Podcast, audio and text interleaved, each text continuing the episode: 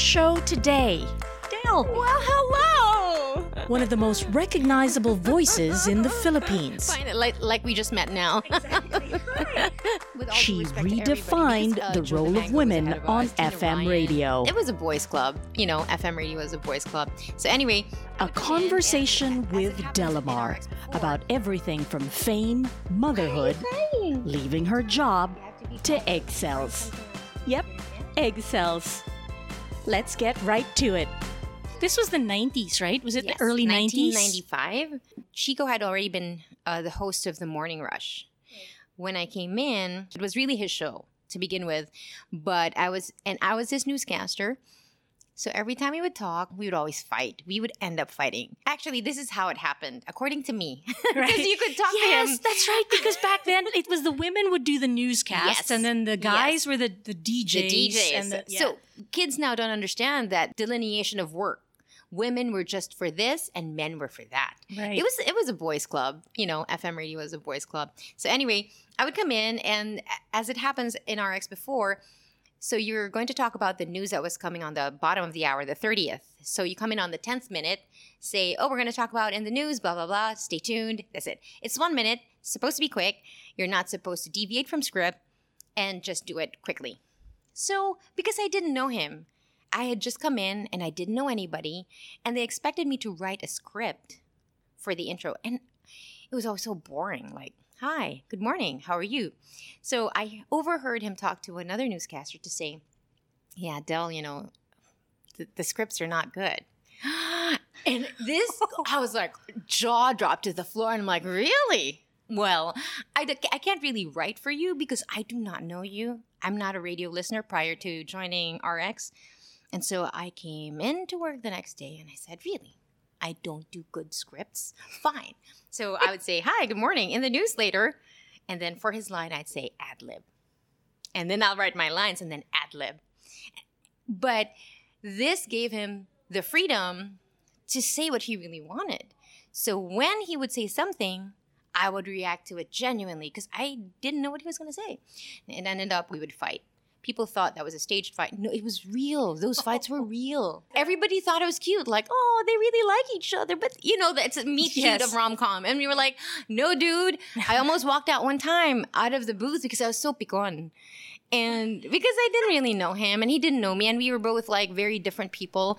And so it was, it was, those were real fights. what was the turning point? When did you kind of decide, okay, maybe this guy is not so bad? I was doing this for 11 months. And of course, it was early in the morning and we weren't really a high rating show. And the next thing we knew, there was a buzz. And advertisers were talking to our sales, like, who do you have that in the morning? You know, the people who fight. That's what we were known for, the people who fight. And then all of a sudden, everybody was interested in placing commercials on that show. And then kids loved dropping by. Then you, then the show finally got its traction and started growing. And more than anything, it's really the listeners. They're crazy people, crazy, interesting, smart people who make the content of the show what it is, which is really funny because they're funny. It was known for being very funny, Yeah. very smart, without Oh. stooping to a level that might have been seen as, you know, degrading humor, which Oh, many yeah. shows did kind of stoop to.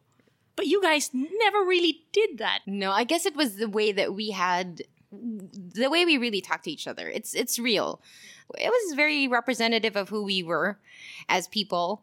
Also, we would come on the show and we wouldn't know how to feel about a certain topic. But as we are talking about it, it becomes more clear how to feel about it, how to, you know, how to approach this. And at the time when we started, it was uh, the LGBT community. It was, you know, it was starting to be talked about, be accepted, and we were all figuring things out. And that was the great thing about the show. It wasn't just fun, although it was, but there was, for me at least, there was a lot of self discovery that was happening in real time.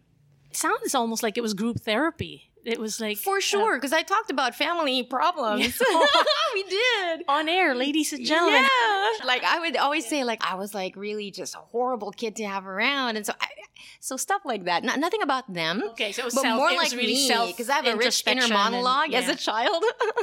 You started out doing the news. Was that because you were a journal major? Was that what you wanted to do? How did you end up even doing news on radio? it was funny because okay, so I was a history major. Okay. So I thought I was going to be a lawyer because I come from a family of lawyers. So I, I thought it was a foregone conclusion.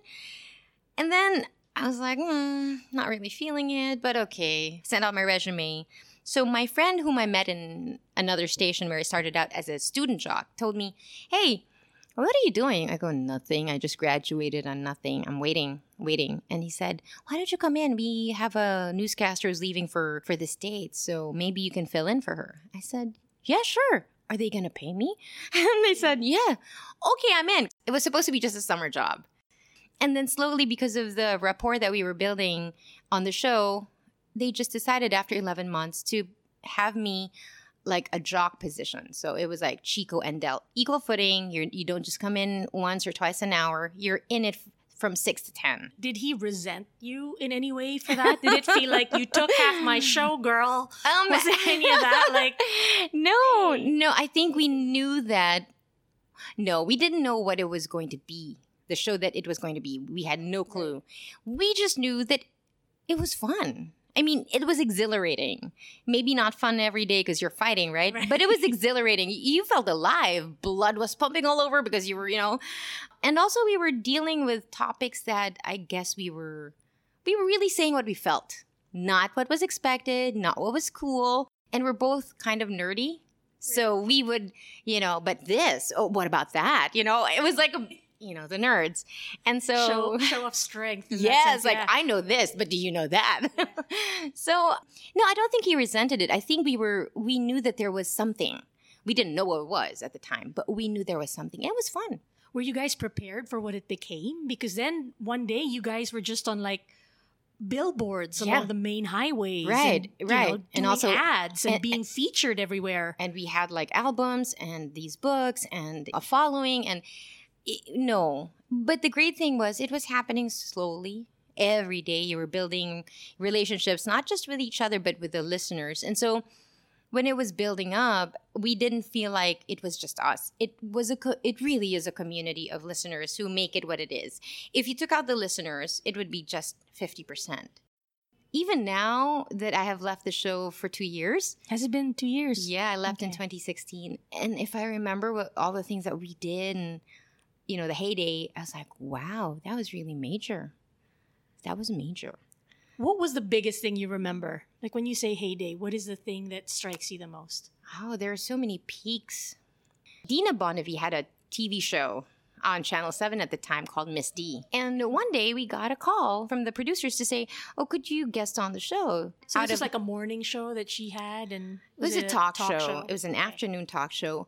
But uh, we knew that there would be some episodes where you ha- you're with other DJs and, you know, they will talk to jocks and whatever. So we thought it was going to be like that, a jock episode. But when we got there, it was just us. So it was a Chico and Del sit down with Dina Bonnevie as she asks you questions. And so we were like, is this happening? Are, are we really on Channel 7 doing this? Like, why? And it was. It was very real and it was insane. Like, I go, I was so nervous before she called us into the couch on, on the set. And I remember thinking, whoa, whoa. And there she was talking to us. And she's kind of intimidating because, you know, she's known to be matara and straightforward and she doesn't suffer mm-hmm. fools. And, you know, she's going to Yeah. tell you. But it was so much fun. I remember, I remember thinking, wow. And for two decades, Chico and Delamar ruled the FM airwaves.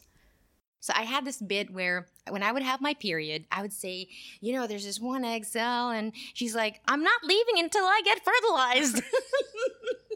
and I, and uh, people responded to me talking to my egg cells, and it was Right. because I was in my 30s and there was nothing in the offing for me. I mean, I had been in relationships that didn't work out and it failed miserably. And so it was like, well, I think I'm done. I'm 36. I don't Yeah. think I'm going to find love at this age. So I said, I remember praying one afternoon, God, please, if it's not going to happen, just take away the desire so I can live my life happily. That's all I'm asking. And then I remember feeling like, wow, that's a nice prayer. That's a prayer I needed. And so I found peace without having an answer. It was just the right prayer at the time. Right. And then, well, next next thing I knew, I had met someone that I had no plans of dating.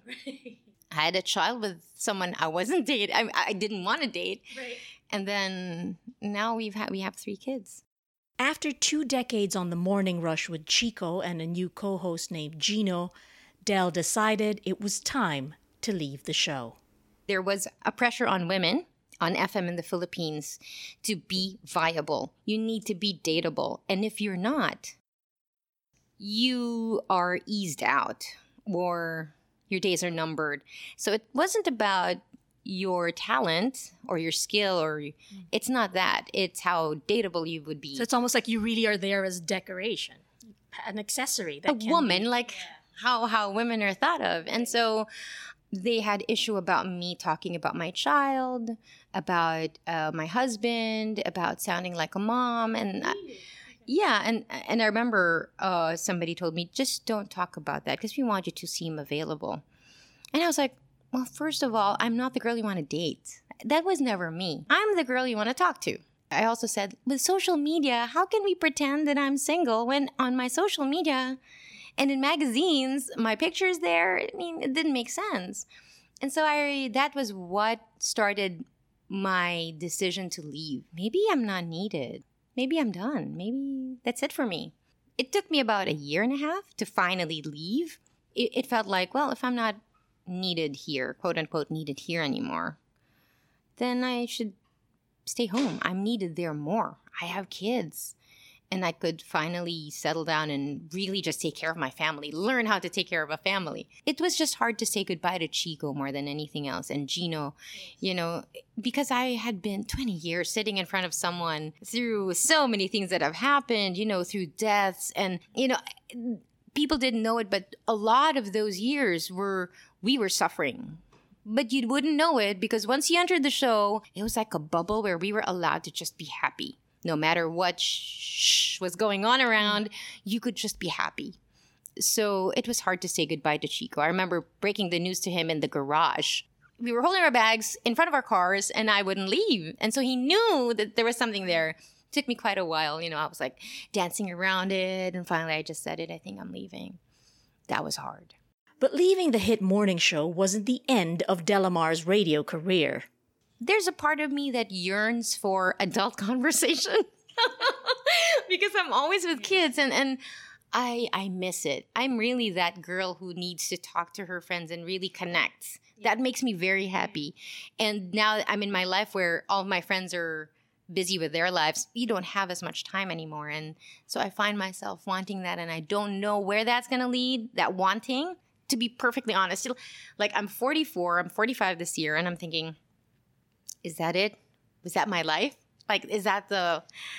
I don't know if other people feel that way. Yeah. It's like, am I a has been? And is there no more contribution? Can't I do anything? She's back on the airwaves on another station, pioneering a different kind of show. It's everything about parenting, and it's all about being a mom and it allows me to be who I am on the radio, which was great because now I could be, I could talk about my family and all the issues and the questions I'm having at this present day in my in my life and I could talk about it on the show with other mothers as we figure out do you believe in spanking? Do you believe in vaccines? Do you believe all those questions that mothers ask themselves? And so for me it's like another stage of my life. It's once a week so it doesn't really take me away from the family I just like talking to people, and, and it's nice when you have that connection with people you otherwise would never have a connection mm-hmm. with, and something magical happens in that conversation. And it's nice because you can have other people hear it. When you look back on your life, clearly nothing you've done has been planned. I mean, you were studying. Oh yeah, it's like winging it. Yeah, everything was winging. and, but what have you learned from all of that, though? Um, hmm. I think that life is so unpredictable. You really have no idea where it's going to bring you. And I learned this from Celine Dion. I watched her on in Vegas uh, this year, and she said, "You know, you have to learn to be happy in every circumstance of life." And I really think that that's what it is. So whether you're doing a show that you really love, find happiness in it, or when it's time to move on to the next phase of your life, find happiness in it or whatever else. Maybe when I'm retired, or maybe when my kids are grown and they have their own lives and they don't want to call mom anymore. I still have to find the happiness in that. So, yeah, when I look back, nothing was planned, but wow, what a great, what a great run. so far because I'm still only just 44. I, I hope I still have some time. it's transitioning, right? Has that made it easier for you to transition from one phase to the next? What Celine Dion said, you have that mantra constantly playing in your head. Has it been easy to keep finding the joy in wherever you're at? For me, like, it's so insane right now. A certain moment with my children is just it fills you with so much love and happiness down to a cellular level. It seems almost crazy. Like your child holds your hand as you cross the street, and you're like, oh my God, life is good. You know, I'm, I'm in that moment in my life. So, in as much as I yearn for outside conversation, adult conversation, you know, being able to go out with no responsibilities when you need to go home, stuff like that. Although I, I yearn for times like that, I know that I am where I need to be at this time. I just don't know where I'll be in the next five years, next 10 years or something, but so far life's been good with the surprises. You just got to learn to roll with it. But it hasn't been all joy and laughter. Del and her husband also lost a daughter, barely a month old. She was premature. By the end of the whole thing, we had eight specialists, you know, attending to her, and still nobody knew what was wrong it's been five years hence, right? But what happens is I'm okay, I'm okay, I'm okay. But there will be one moment when you remember, and it's as if you occupy a space where you feel like you still can negotiate to have her back. And that's when it hurts the most. I got my world turned upside down, and it took a lot to not lose my mind because you can get lost in the pain and there's so much guilt and you don't understand where that guilt is coming from. You feel like if you die, you can be with your daughter, but you need to remind yourself that there are people who are still there and who still need you. And then there's this love. How can you say that all is lost when you have so many people who are still waiting to love you? So if anybody is going through anything, I don't know if it would be helpful for them to hear that, but it certainly helped me kind of put focus back in my life and still grieve. But now I can put my grief in its proper place because that's what it is. That's what you need to do to give it just the right amount of importance in your life, but never lose your bigger focus.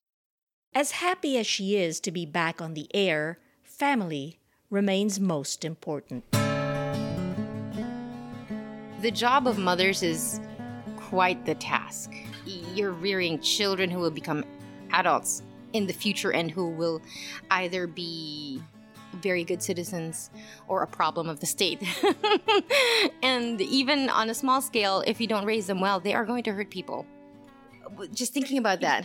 So I could differentiate a peak in my professional life, but this is my life's work. This is my legacy, not the professional side. It's this my children, my family. I never thought I'd have it. So now that I'm here, I'm failing a lot of times because I'm not really domesticated, but I keep trying.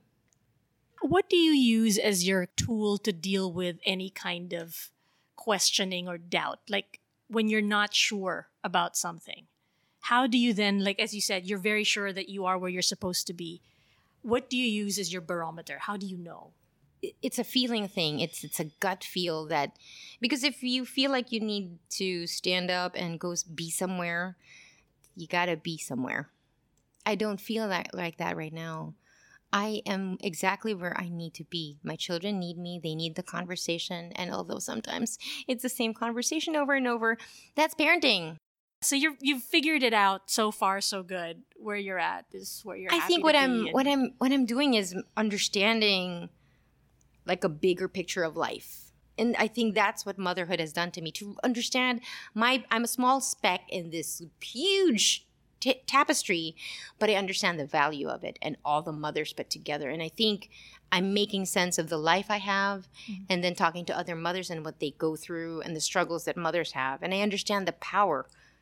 Obviously, there's still a long ways to go, but what I like is I'm owning every stage of my life. That's what growing old has taught me. Enjoy your 20s because there will be a time when you'll be done with it. you should have already exhausted everything you ha- you want from your 20s so that when you're in your 30s you don't look back and say oh i should have done that. I should have done that. So right now i'm in this motherhood phase and i don't want to resent it. And i don't. I love it. I love it. Even when i'm even when i'm yearning for adult conversation that's not to say i don't love where i am it's just that my mind wants you know uh, I don't know. I guess I just want good conversation, adult conversation. But I love the life I have and I and I realize the need for it, my purpose. So I don't have any questions when it comes to like am I in the right I am in the right place. Do you have any advice for young women then who are unsure what they are going to be doing with the rest of their lives?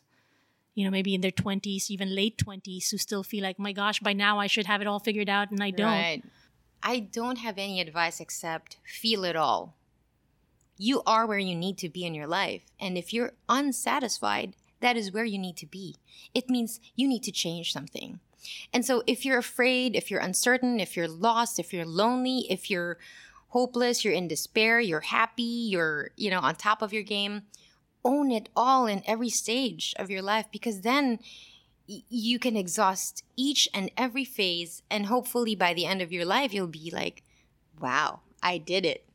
So the the questioning the doubt the loneliness it's all part of it. And if you you need to embrace that because that's telling you where you need to go should you stay should you look for a better path whether that's personal or professional own everything in your life even grief because you need to not deny things that you're feeling. So own it all, feel it all. And if you do that, then you can go to the next stage of your life and then the next and then the next. And that concludes our conversation with Delamar. I hope you've enjoyed it. I'd like to thank all the guests that have been on our show so far. But most importantly, I'd like to thank each and every one of you out there listening. The show is going to go on hiatus for a bit, but we hope we've been able to give you something to think about, indeed, something to enjoy in all the episodes that we have collected here.